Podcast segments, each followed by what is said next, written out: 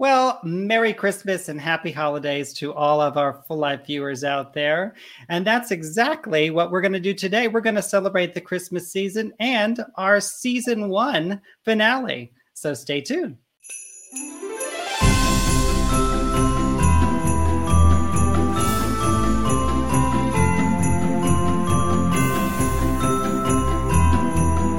And welcome back to the season one finale of The Full Life. We're so happy you're joining us for this big, grand celebration. And that really is the theme of this season.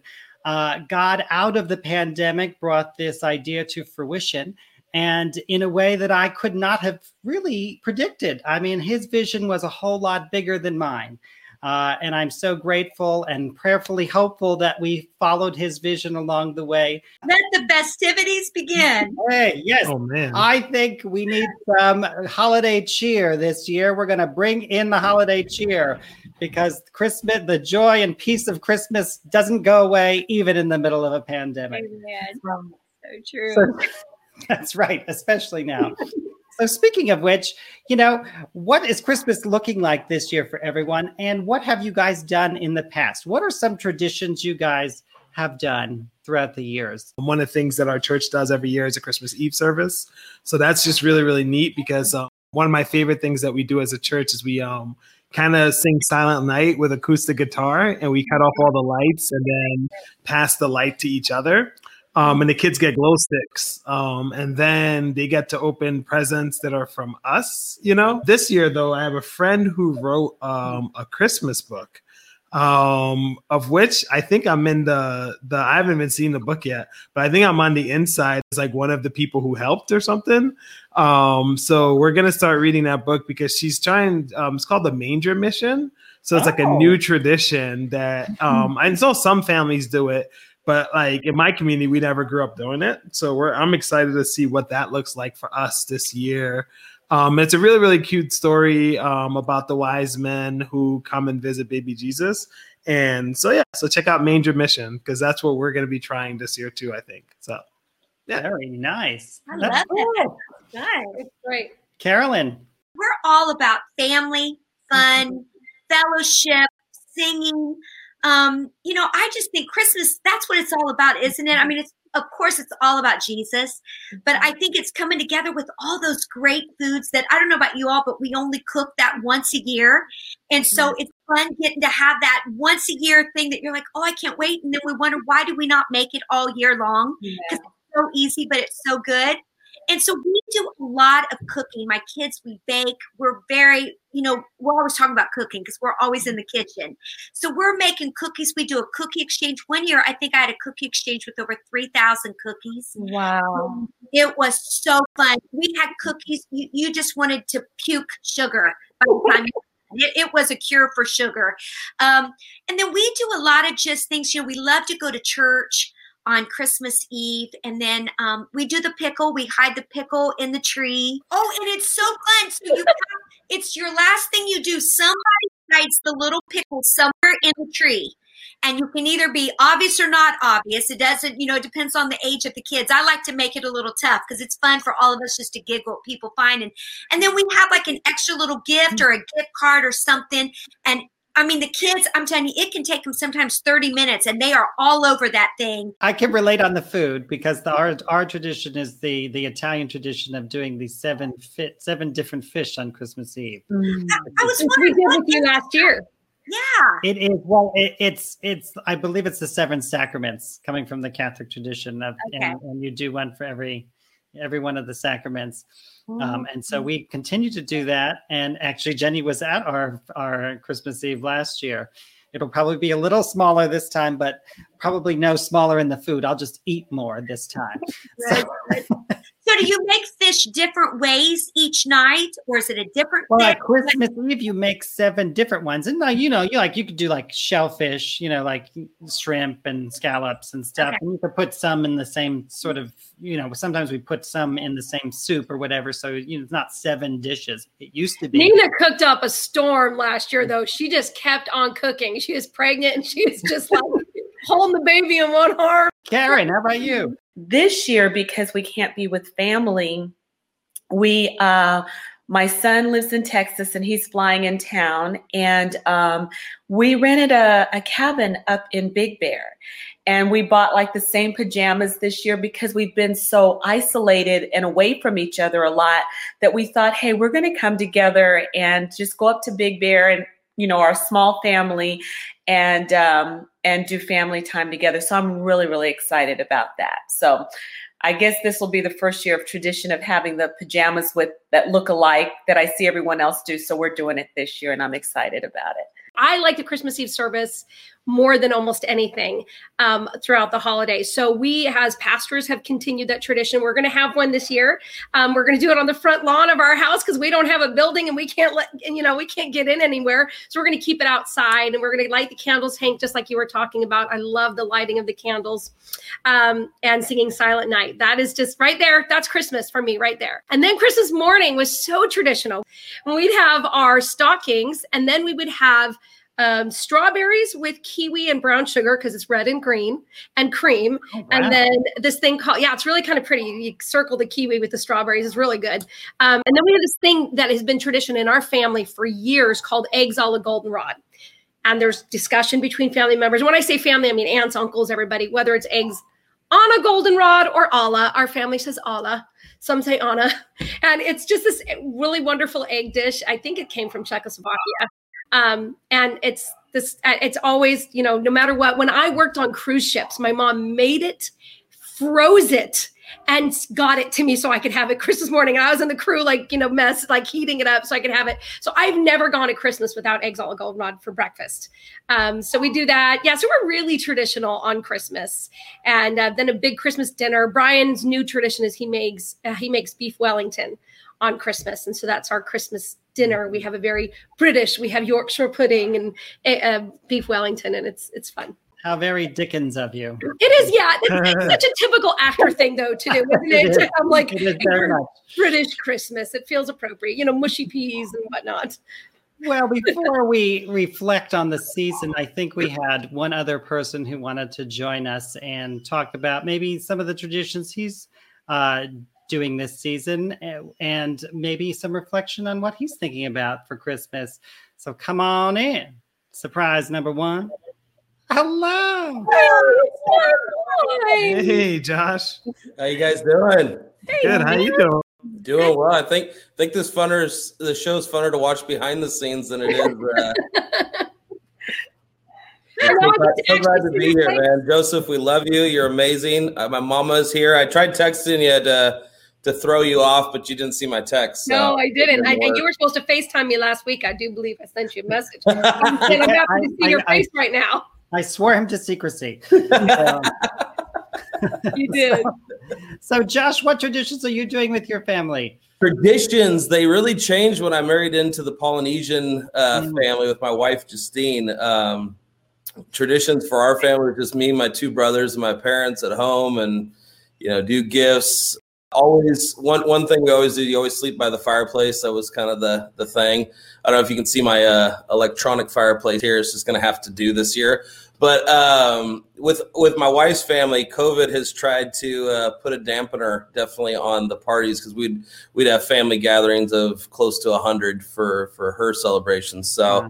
we're uh, having to do multiple ones that are are smaller um, so we can see everybody. So it's going to be a very very busy day but uh, very excited for for the holiday. And what are you reflecting on this year uh, for the message of Christmas after this the year we've had? You know, I think for me, I I've been very grateful for the freedom that we do have. I think COVID made us, um, depending on the state you were in, but especially here in the Northwest and in Washington, I know California, where a lot of you guys are from, was similar. But so many things were taken away and you know so many so many rights that we had or freedoms that we had you know for the sake of safety were removed. And i think today i'm still thankful that first of all we have the right to worship and to serve god and to to praise. Um, i'm thankful that i have a wife and i have children and a, a beautiful home to live in. I'm thankful that you know my bills are paid and there's food on the table. I think i'm, I'm more thankful for the simpler things uh, I remember a few weeks ago when we had our Thanksgiving service, we we kind of talked about how being grateful is not about what's external. That's not a comparison game. Um, that someone's lack shouldn't be my reason for gratefulness. And then we also talked about how it shouldn't be internal, that it's not based on how I feel and maybe denying a problem so that I can choose to be grateful. But, but gratitude really comes out of what's eternal. And I think that's what Christmas is all about is we celebrate Jesus who is eternal. And through this entire problem and this entire life that we're in and the season of COVID that we're in, we have an eternal Savior, Jesus Christ, who is incredible. He's risen, He's alive, and He is—he's got our best interests in mind. And as I look to 2021, uh, we look we look forward to that. Yeah. Amen. Well, I have to give one more plug for Revive Cares up in the Seattle area because Josh is doing some amazing work taking care of the community around him, as well as feeding them through a church and worship. He's feeding, actually feeding them every mm-hmm. week, feeding their everyday needs. And that is truly the hands and feet of Christ. And that is the message that we are called to do. So thank you for that work, Josh, again. And thank you for joining us today. Hey, thank you guys so much. You guys are amazing. And we love uh, Full Life TV. And we wish you the best in season two, three, four, and 20 and 25. So God bless. Okay. Take care. Merry Christmas. Merry Christmas to all of you. It's an honor to be on another episode of the Full Life Christian. I'm Marlena Graves, and I'm so glad to be with you. It seems impossible that we are celebrating Christmas 2020 when the majority of us have been coping with being quarantined for the last eight months with the feeling of time standing still. I've been thinking a little bit about what's giving me hope, not just thinking about it, enacting it in my life. And I could say that in these uh, weird times uh, that seem to give us bad news after bad news. Uh, I don't want to deny any of that, but I've been focusing on goodness, on everyday people, people around me, people in history, church saints, uh, people in scripture. Um, anywhere I can find goodness, I zone in on that to remember that there is goodness this is a time of rejoicing, not because of our circumstances, but because of the true meaning of Christmas. One of the greatest tradition is gift giving because God gave his son. And so I focus on Jesus and how he had hope and grace in who he is and in the message that he offered to other people. And that is what is sustaining me right now. Jesus leveled the playing field. All can come to the table um, and be with Christ, and that gives me hope. I'm not left out. This Christmas may not seem as joyful as others. We are living in difficult times. People are without jobs, and many have lost loved ones. Let me encourage you to hold on to the promise that was brought forth that Christmas Eve when the angels proclaimed, Do not be afraid for I bring you good tidings of great joy. Oh, my friends, hold on to hope, hold on to peace, to joy, and to love. Amen. One of the great blessings of this whole season has really, truly been getting to know so many wonderful people that we've got to talk with over the season. Uh, certainly more than I ever thought we would ever start with. And they have all been so generous. And as you can see, they're still being generous with their time and their message to all the viewers out there. Um, and now it's time for us to have our reflections about the Christmas season. We certainly know that this year it looks a little unique. We've been talking about it the whole season, but out of it came this. And so we we want to focus now on the Christmas season and the messages that we talk about in the Christmas season the season of hope, the season of peace, the season where Jesus, the greatest gift, came into the world. So I'm going to toss to our wonderful panel and let's talk about. You know, what are you reflecting on this Christmas season, as Josh mentioned earlier? Uh, let's see, Carolyn. You know, I just so agreed with Josh. I think this year, um, just focusing on what we're grateful for. You know, I mean, I think this year I, I'm more grateful than ever just for um, the relationship with Jesus Christ. That no matter what everything looks like around me, that it is my hope, my rock. um, all other ground is sinking sand, that kind of feeling. And really just thanking God for my family, for close friends. I cannot believe the blessing that God has given us just with incredible friends this year that have just uh, supported us and um, loved us, just building those relationships. You know, I think sometimes we live so guarded so I think I'm just simplifying my life and really bringing it back to those basic things that every day, just trying to write down like we did at the beginning of this year of five things every day that I just want to focus on of the blessings of God, things that those but God moments, those manna moments, and and and not be ashamed of Jesus Christ. You know, there's been yeah a lot to reflect on um, because it, it's been interesting to me to watch people this year. Mm-hmm and I've thought about my behavior in the past. And I don't know about all of you guys. You, you know, you can tell I'm pretty fiery. Um, so I don't know if you've ever experienced where you were super fired up and angry and worked up about something and like this. And then when it was over, you kind of felt stupid or embarrassed. Anyone else? I don't know. Maybe it's just me where you're really mad in the situation. Okay, I'm the only one. No, no, no. I, I, Joseph, you're Italian. You know what I'm talking about. There's no way you don't know what I'm talking about. But when you have that kind of thing, and then when you when it gets calm, you kind of go, well, that escalated quickly, you know. and I think about Silent Night, as you know, Hank was mentioning earlier. We share that same love of Silent Night on Christmas Eve and that moment where we bring the light in. And, you know, I think this year there was a lot of people that got really worked up really angry, really fiery. And that's not to say that we're not supposed to have righteous indignation, that we're not supposed to fight for what we believe in. I'm not saying that. But I think there's been a lot of people focusing on what they can't do as opposed to what they can. And, you know, like I said before, for me, Christmas has been busy, you know, services and productions and go, go. And and I like that. I'm used to that. That's something I do love. But I also look at it and go, there's a beauty in stopping in that silent night in that pause mm-hmm. um, brad curry who is the, the husband of corey she was on our program with us he did this message once on a christmas special that they did and he called it selah and he showed this example of a french press and that when the coffee the longer it sat in the french press before you pressed it down the richer the more bold the the, uh, the better flavor it had and he said if we could all take that selah mm. that pause and I think that's something God is giving us this season. Sure, we want to do and we want to go and we want to be busy, but what a blessing. I teach that all the time with Shabbat that God gave us this gift to stop, to Selah, to pause, to have that silent night. So, my reflection this year is Have I allowed myself enough those silent nights? What Holy Spirit dropped in my heart last week and just gave me this prophetic utterance is to not doubt our hope. And it came out of me just really just going back and looking at the life of Abraham. And when we think about Abraham, all that he had to endure, all that he had to go through, not only was he a man of faith, but he was a man of hope. And last week, guys, I was just, I, I came into the uh, portion of scripture over in Genesis chapter 22.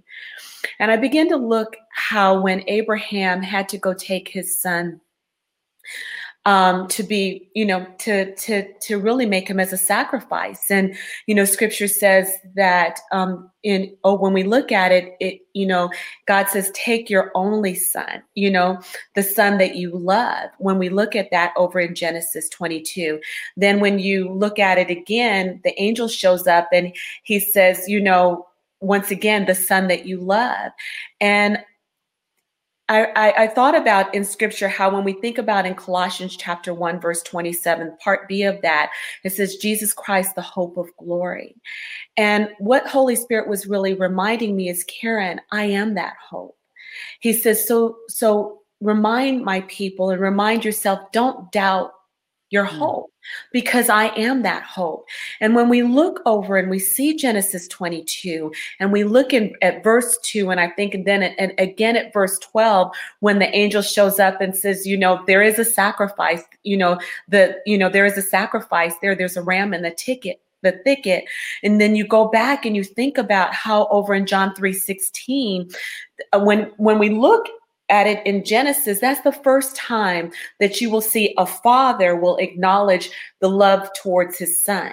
And then that's in the Old Testament. But when we go and we look over in the New Testament and John 3 16, God said, God says that he sent his only begotten son and he sent his son Jesus to save us. He sent his son Jesus to give us hope.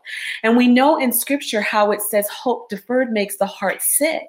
And Holy Spirit was reminding me, Karin, a lot of my people's, their heart is sick. But I want to encourage you to encourage mm. them to not doubt their hope. Just as we saw a prophetic picture of Jesus mm. Christ and when Abraham took his only son, the son that he loved, we know that it wasn't his only son because he had Ishmael beforehand, but that was the that was the promise. And many people have been standing trusting when's the promise when is it going to happen for me and and I, I just feel like the lord is saying don't doubt don't doubt hmm. your hope your hope is in me jesus christ the hope of glory. He came to set us free.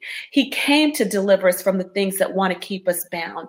And this year, like never before, I mean, my heart breaks, is I see so many people in the body of Christ that are losing hope. Hmm. That Jesus is just who he says that he is.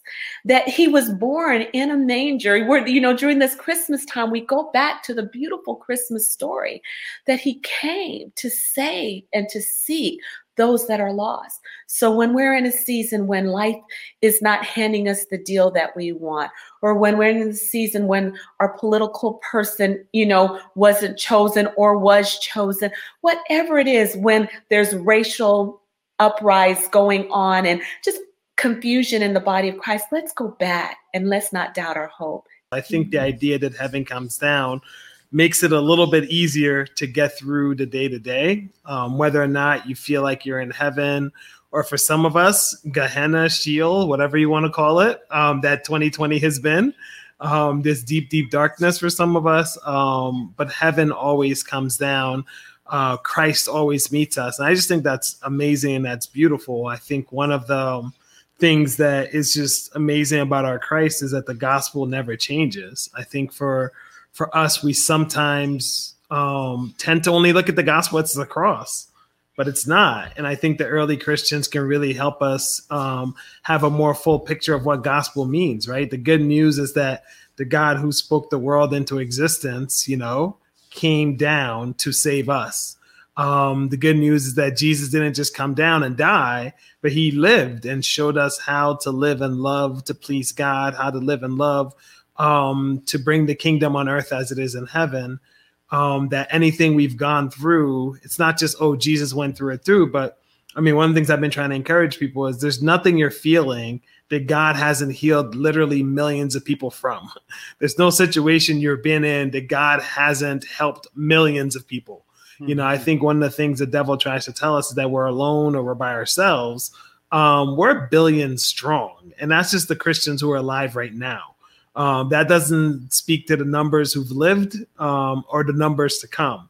And so we are not alone. So I think that full gospel of heaven always coming down, that Jesus left heaven to come to earth to to show us how to live and love. Yes, he died, but that same one who died was resurrected and raised on the third day. Um, and now he's working on heaven until it's perfect for us. I mean, this world is still God's creation and it's beautiful, and there's so many beautiful aspects of it, including us as people. But he spoke all that into existence, spoke it. Yet heaven is being prepared, right? No matter what we're feeling, our Father is our home no matter how far apart we feel away from God, He's still carrying us. And praise God for Jesus, you know, but also praise God for the blessing of each other. Um, I know it's going to be hard for some people this holiday season because we're not going to be with family members. So that feeling of being alone is going to be real, you know. Um, but take a deep breath and be reminded that you're not alone because the Spirit lives inside of you. You're not alone because Jesus is in front of you.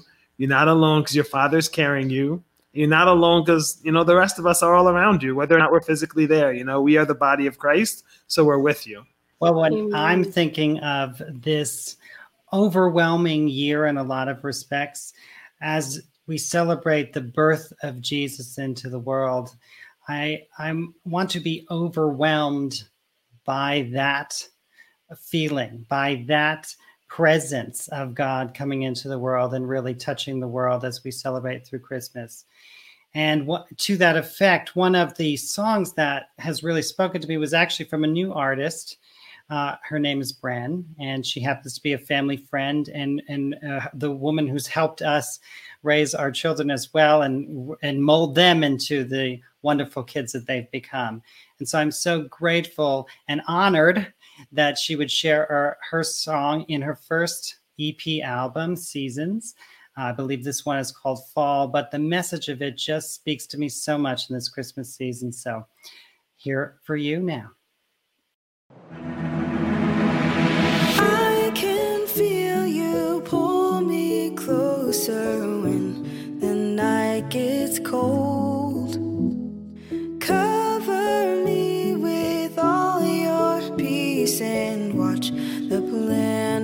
Unfold.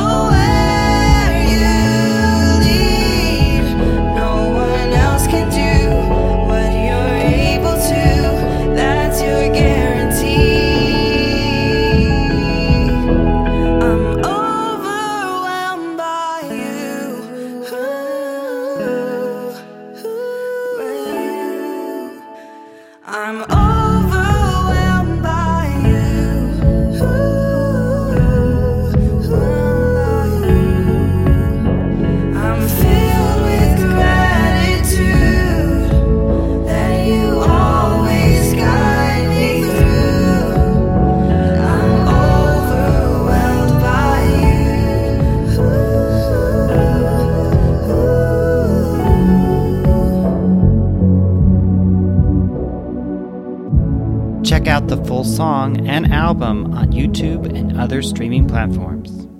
Talk about creating a culture and environment. That song did it for me. And that is exactly what our friend of our show, Seth Dahl, talks about in his new book, Raising Spirit Led Kids. It's all about the culture we create in our homes. Welcome back, Seth. Hey guys, hi Joseph. Seth. Good to see you. welcome back. Thank you. Good to be back.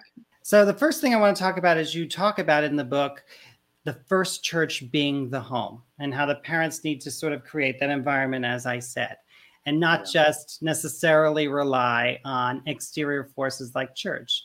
And you give sort of a three step process to that. And I wanted to take it, you can take it from there. I wanted to get into that. The three things I talk about in creating like a culture in the home, an atmosphere in the home, an environment, the just the culture that we have in our homes is demonstration, experience, and reflection. So, you know, it doesn't matter if it's prayer or reading the Bible, when we demonstrate that to our children, they're getting exposed to what we want them to be exposed to, to a, a Christian life, the, the, the normal Christian life. So, prayer, worship, reading the Bible, um, praying for sick people, giving money to homeless people on the side of the road, all that kind of stuff, generosity, the the things that sort of make up a Christian life. We want to demonstrate that for our kids. I think a lot of times in Western uh, in our Western mindset, a lot of times we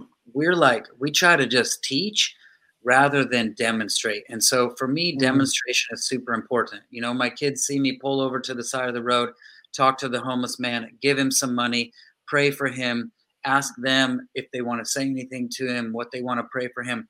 It's like now they've now that now I've shown them what it looks like. We saw this man on the side of the road with no legs, like he was in a wheelchair, no legs. We said, guys, look at this. We we let's go help him. We wrangled up all the cash we had. We pulled over. We walked over to this guy. We said, "Sir, what's going on?" He just tells us this story. Like, guy has no legs. His kid's in jail. All kinds of horrible stuff's happening to him, and we give him all this money. I think I don't know. We gave him whatever we had. It was a good amount, and we just said, "Sir, could we pray for you and your family?" And so we just laid hands on him right there. My my kids were there. I'm holding my son. I think we're praying for this man. My daughter's got her hands on him, and um, it was really strong. Well, we leave and we get in the car, and I felt overwhelmed with the love of God. You know how sometimes you just go pray for someone and then you feel God's love for them. So we started talking about it, and I and I just was talking to my daughter like, "What did you sense? What did you feel when we were praying for him?" And she said, "I feel like I care so much for him. I I I felt love." I said, "Oh, you." You were feeling God's love for him. That's how God feels for this man. And mm-hmm. so, what we did was we demonstrated it, mm-hmm. We gave her the experience, and then we discussed it and helped form a mindset around what she experienced, what she felt, how she thought afterwards. We're taking what just happened from the eternal realm into this one, and we're putting language around it, putting thoughts around it so that it builds eternity internally inside of her. And so, you know, those for me, those are the three elements that we need to create um, to create our homes to be the churches. I love hearing you say that. My my dad was homeless, and I think that it put something in me to realize that these people are human beings, Yeah. and you know we need to treat them just because life has been whatever it has been to them and whatever they've gone through. We still need to be the hands and feet of Jesus, right? And I think that is just so powerful. And it's neat because I just saw my daughter the other day. She went to school, and I gave her ten dollars. She had to do something for five, and she said, "Mom." the extra five dollars can i find out if somebody can't afford to go and give it to them Wow. and i thought you know what this is what it's all about Yeah. and i said you bet so i love hearing that you say one of the keys to parenting is uh, having no idea what we're doing yeah. and i'm like well hallelujah i'm okay to be a parent then Yeah. so can you explain to us what does that really mean I mean, what it doesn't mean is that we don't learn and grow and and and and develop ourselves.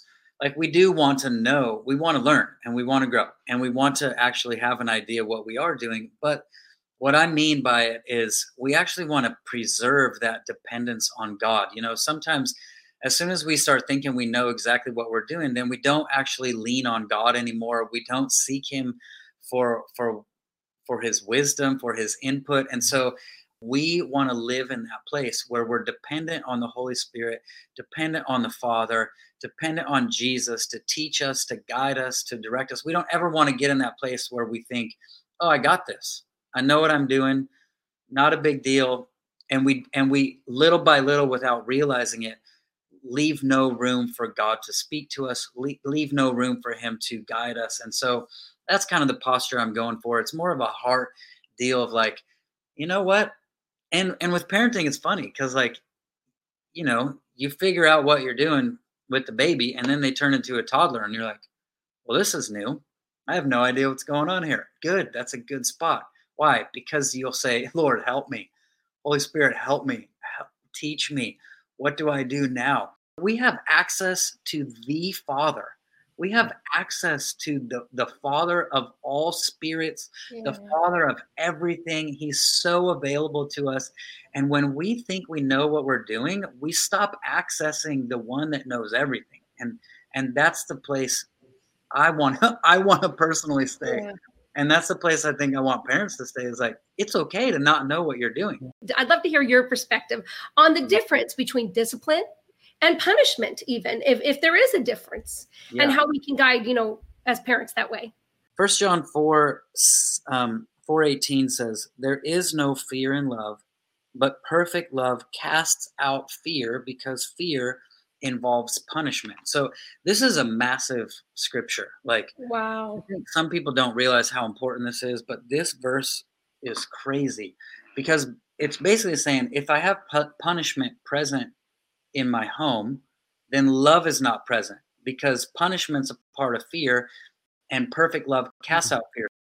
So if I have love in my home, punishment will not be present.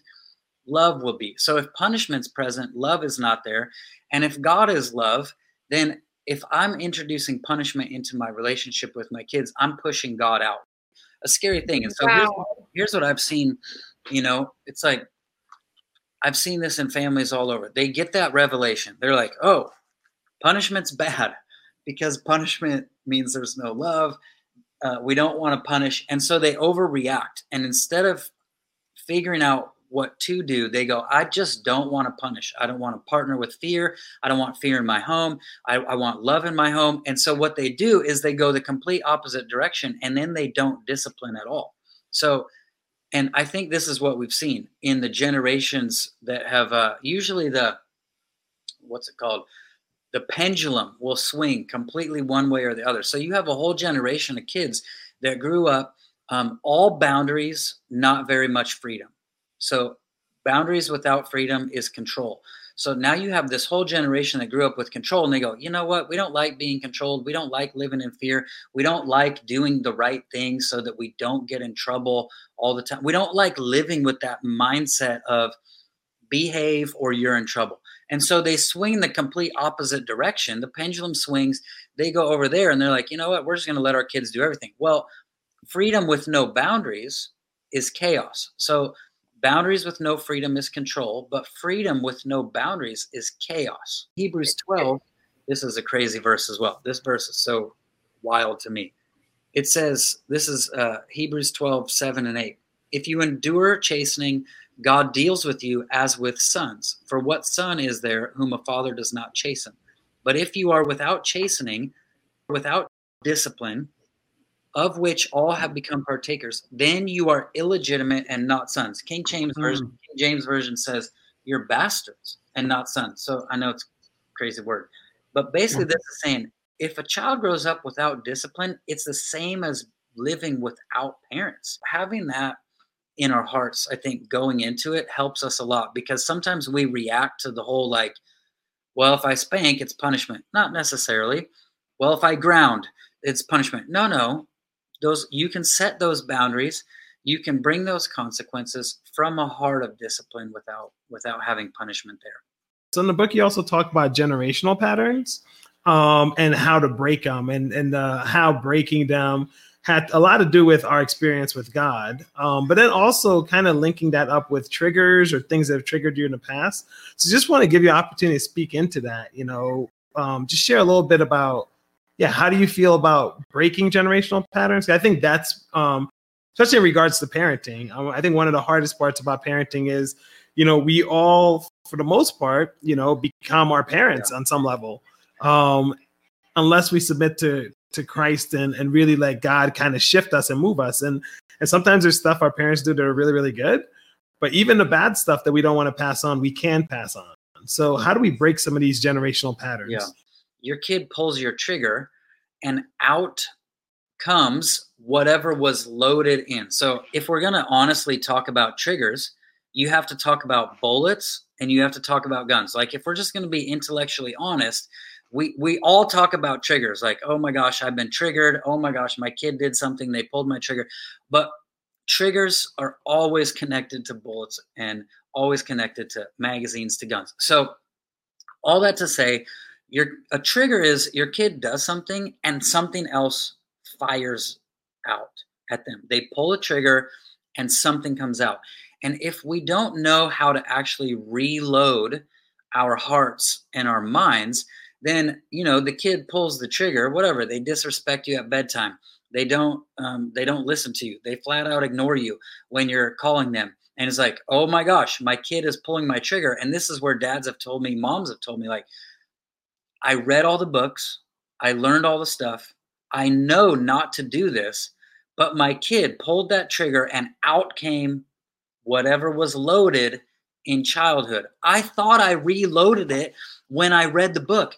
I read that book. I took that e course. I went to the conference. I took notes. I've done all this stuff. But then my trigger gets pulled, and it's like I never even loaded it in the gun. And I, so I like to say, you know, Christians go to conferences and read books, and we load up a lot of magazines. The bullets don't just need to be in the magazine, the magazine needs to be in the gun. And so for me, one thing that I found super important is to take the information that we learn and go into our relationship with God, take it into intimacy with God. You know, God told Joshua, hey, meditation's a huge part of taking your promised land if you want to take the promised land I have for you, you need to meditate on my word day and night. Meditate on my law day and night. It'll give you the courage you need and it will help you actually walk into what I have for you. So, meditation to me and intimacy with God is super important. So, you read the book, you learn new skills, you learn new tools, you get all these ideas. But then what you have to do is you have to actually load them inside your your heart so that when your kid pulls your trigger, that new thing comes out. Instead of reacting like your parents, you react like God. Take your information into prayer. Imagine yourself in the situation that pulls your trigger. Imagine yourself, you're at bedtime, your kid comes out, they're pulling your trigger. You actually want to begin to feel the anger. I feel angry because my kid just came out of bed for the 7,000th time this year. They won't stay in bed. I feel so angry. And then you watch yourself do the new skill that you learned. Absolutely beautiful and great, great information. Thank you. Thank you for that. Um, I want to go to a place, and this this is is beautiful to me where I want to ask you is I want to talk about how you talk about um, the importance of not believing the lies of the enemy. Because that's something that's really really important to me is that we don't believe the lies of the enemy. But on the other hand, when when you're talking about not believing the lies of the enemy, not instantly going into rebuking or the declaration, you know, of the thing. And so I my question to you is can you talk to us or can you expound on how we can have a more effective response in situations like that? Yeah. And I think most of us know, yeah, lies are lies are dangerous. So if I believe a lie, I empower it and then I end up having experiences around that lie that make it look more and more true. And so, you know, there's people who are living complete lies, but they think it's true all because they empowered it with their belief. And that's how the devil operates is he weaves these lies in to our lives no matter what they are. He'll weave a lie in. He'll tell a kid uh, right. or he'll say to a kid, "You know, my parents really don't love me." And the kid hears it and they're like, "Wow, my parents really don't love me. Well if they agree with that now now they they start to live that out and everything that happens that's negative begins to reinforce that lie. And so we know lies are dangerous. Jesus said uh, if you know the truth the truth will set you free. You'll be my disciples indeed and the truth will make you free. So truth makes free lies make bondage and and prisoners and captives and so we don't want our kids to believe lies. But one thing i've worked with a lot of parents on is especially parents who have a little bit older kids, like 10 to teenagers. You know, the, the kid will come and say, um, they'll start saying what they're thinking, what they're believing, what's coming at them. I, I just, nobody likes me anymore. I'm, I'm no good at making friends. And we're like, oh no, there's a lie coming at them actually i've watched my child make friends their whole life. They're really good at making friends. But if they believe they're not good at making friends then they start doing all these things to try to make friends and they're performing and what all the other stuff that comes with that. But what happens is we see the kid starting to believe the lie. We see the lie coming at them and we're like oh no my kid's not going to believe this lie. And so we come at them and i call it the hammer of truth. So I, w- I should have brought a hammer in here but it's like they take a nail and they put the nail up here and they go, you know what, mom, dad, I'm I'm I'm just not good at making friends. I'm horrible at making friends. Nobody wants to be my friend. I'm not good at making friends. And they hold the lie right up to their heart like a nail. And we take the truth and we're like, that's not true. You're so good at making friends. You know how many friends I've watched you make? You know, and we try to convince them that it's not true. All the while, we're pounding it deeper and deeper inside them, and we don't realize that's happening. Now, of course, there's always a time to just flat out tell your kids, hey, actually, that's a lie. That's not true. That's not who you are. And there are times to just flat out go, no, here's the truth. You need to throw that lie away and get it out of here. Yes, please. There are times for that. But if we only do that, I, have seen so many parents. I, I talked to this one parent, I said, they would just declare over their kid every time. Their kid would say a lie they're dealing with. They're all emotional. They're all struggling. And the parent would just rattle off verses, declare, declare, declare, attack, attack, attack. And I said, Hey, is it working? And the mom was like, No, it's not not working at all. Like it makes it worse. I'm like, so instead of telling them the truth, why don't you question the lie? I'm not good at mm-hmm. making friends. Oh, are you sure? Yes, I'm sure. None of my friends want to be friends with me. None of them? want to be friends with you at all? Yes, right. And so you just instead of instead of telling them the truth, pounding the truth in, question the lie, question the lie, question the lie, question the lie. Oh, well, have you ever seen any evidence different than that? Have you ever seen have you recently seen a kid that actually wants to hang out with you? Well, okay, all right. Johnny wants to sit with me at lunchtime. So so yes, Johnny wants to be my friend. Okay, so wait a second. Potentially not every potentially you are okay at making friends. So what you're doing is you're just you're not trying to hit the lie. You're just trying to wiggle it loose. And by asking them questions, questioning the lie, you're teaching them how to do that later. You're not teaching them how to just repeat a bunch of verses every time you feel bad, every time you feel scared. You're teaching them to actually go, wait a second. Is that true? Wait a second. Is that really what what God says about me and and and you're you're empowering them to live free from lies and get rid of them themselves so they don't need you to they don't need to call you when they're 25 years old and go help me help me help me just speak truth over my life they're going to do that. Sometimes it's important, sometimes it matters, but you also want them to go, Mom, you know what, man, I had this bad day at work. My boss was really mad at me. I started getting all down on myself. But you know what? I asked myself a few questions and I just dealt with it. I got rid of that. And now I turned my bad day at work into a great day. All that to say, I think sometimes we come in so strong truth, truth, truth, truth, truth. We actually don't foster a long term uh, mm. result that we want from our kids. We want our kids to be, oh man, somebody said a hard thing. Not true. You know, somebody wrote me a negative Facebook comment. Not true. Thank you so much for joining us today and talking about the book. I know there's so much more. There's stuff on children and prophecy and God's alphabet. So many great tools that yeah. parents can use. Go get this book, Raising Spirit Led Kids by Seth Dahl. And of course, Seth, we thank you always for joining us and being such a friend of our show. Yeah, thanks yep. for having me again. Good to see all of you and be back with you. Well, it's almost time to wrap up our big season finale, but not without one last surprise guest. And I'm so excited that he decided to join us. Let's bring him on. What's going on, everybody? That's hilarious. What is going on, guys? Bless your hearts. Oh man, I don't know what Joseph. I'm just here, brother. You just tell me what you want. I'm just gonna. You tell me what you want and I'm just to go. I'm just happy to be here. Freedom with style. Uh, a part of like Life Starts Here, what we're doing is we have, um, we're venturing into kind of new merch and apparel. And we opened up uh, what's called Freedom with Style. So, Freedom with Style is basically the merch and apparel side of Life Starts Here.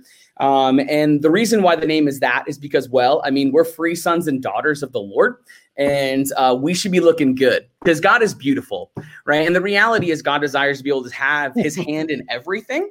And so, the ministry that I've created is, is completely evangelistic, right? So, Life Starts Here is um, ultimately uh, an opportunity for people to come face to face with Christ, but Freedom with Style is a little bit different because it's an opportunity for people who maybe don't know the gospel, right, to look at something, whether um, whatever merch it might be, and it just looked good. Beanies to hats to water bottles to sunglasses. It's a 40 ounce stainless steel awesomeness. It's a conversation starter. That's Anyway, exactly. So that's. Like it's basically supposed to look sweet, and you're like, "That's awesome. What is that?" Boom. Exactly. There It's exactly it. So that's what freedom with style is, and so um, yeah. Uh, And lastly, anyway, Fa- and lastly, Father, because I know you are so in the middle of so much awesome stuff, but thank you for joining us and sharing your reflection on what we should be or what you're thinking of this Christmas season. if death couldn't crush Christ, right? Well, neither can COVID, neither can suffering, neither can anything that happens right now. And the fact is, Christmas is still Christmas. Christmas is still the ability for us to enter into the gift to what God has done. I mean, let's just be honest. I mean, without Jesus, without God the Father, literally going to his son and being like, hey, like, will, will you, like, if I gave you a body, like, would you suffer? Would you let them like pierce you and spit on you and reject you? Right? Would you let them do this to you so that like our people can know us and can have a relationship with us? Right? I mean, no matter what's going on in the world, man, like the amount of love that God the Father bestows upon us in the midst of this world through Christ, it's it's incredible. And what can happen is we can lose sight um, because as you guys know we have an enemy and he's all about stealing killing and destroying and he will use any means necessary to steal the blessings of jesus in our lives and the reality is he will use even covid and suffering to steal right the blessing of christ himself in the midst of christmas and the fact is like no you can't you, you can't you already lost our focus, no matter what's going on in the midst of the world, should never be right like anything but the Lord. Um, I think. Uh, um, I think in the midst of the Christmas season, it's a beautiful opportunity for all of us to kind of go back to um, what John 15 says. So, um, like, so he's like, "I'm the vine, you're the branches," right? Um, um, no, right? It's talk about the reality of like, uh, you can't bear fruit right? Without um, the vine being connected, the branch being connected to the vine. Okay. So, what can happen, guys, is we get so distracted and we forget um, about the Lord and his promises and his truths and what's already happened and the fact of like um, that we're living in the fullness and the gift of our Lord in this moment is we get distracted and then what happens is is the connection with Jesus begins to get compromised, right? I mean, the reality is, uh, if we are not connected to Jesus,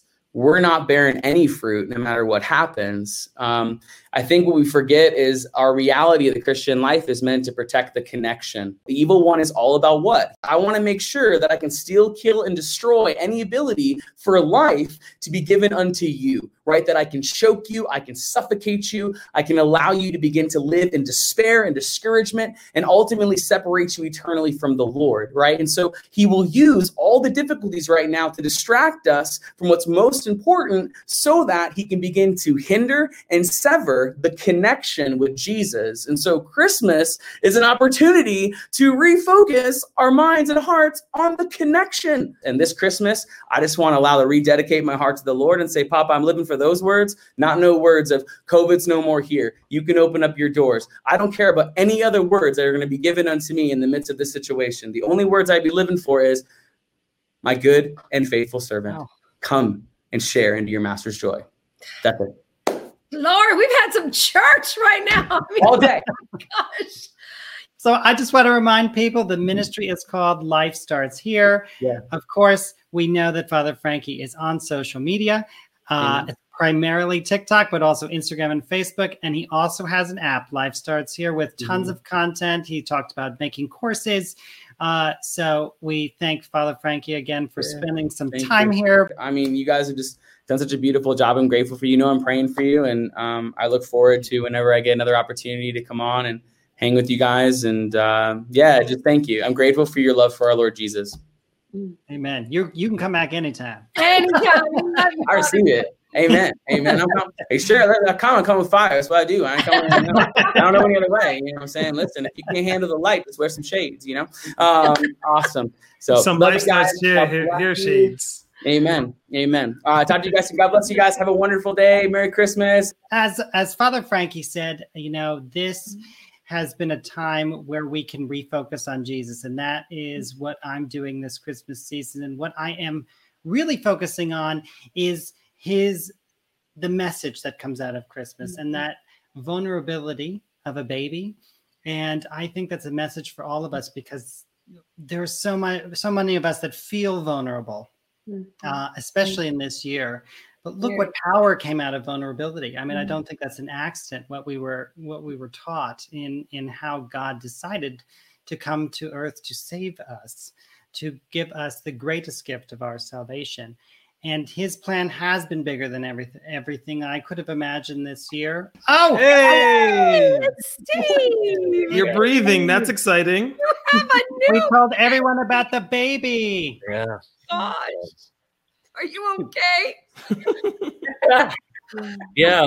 Our uh, our house is two sizes too small, but our hearts have grown three times last three days. So and uh, I just feel so incredibly blessed because I think this is an amazing ministry that you have. Thank Joseph. you. And I, am so grateful for all of you taking the ride with me throughout this season and trusting me that we could get we could do this. Um, and I'm grateful to God who created this this new way of doing this that allowed this to come out of that culture of death of the pandemic. And I want that to be a message for everyone as we head into Christmas. Always look to God because He is creating. He's creating anew all the time. And with all that said, I want to wish you all a Merry Christmas from me and then from all of the panel here on the Full Life. And one last special treat before we leave because this show couldn't be filled enough. Jeni and Carolyn have a song for us. So we'll let them finish we'll let them finish and bring you into the holiday spirit. We'll leave you with that, and we'll see you next season on The Full Life. Oh, come, oh, come, Emmanuel,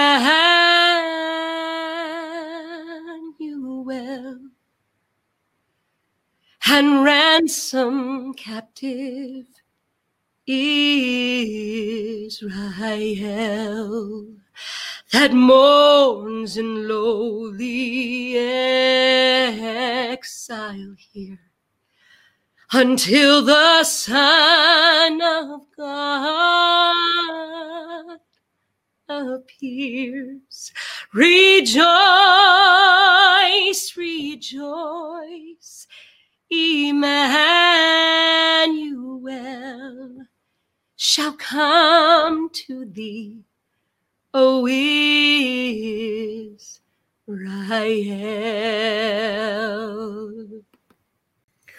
O come thou rod of Jesse free, thine own from Satan's tyranny. From depths of hell thy people save and give them victory on the grave. Rejoice, rejoice, Emmanuel shall come to thee, O Israel.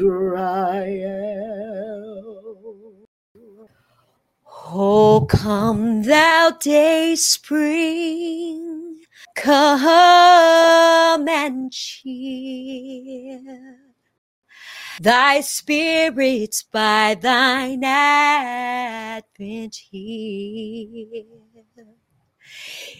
Disperse the gloomy clouds of night and death's dark shadows put in flight. Rejoice, rejoice, Emmanuel shall come to thee, O Israel. Rael. Rejoice, rejoice, Emmanuel shall come to thee, O Israel.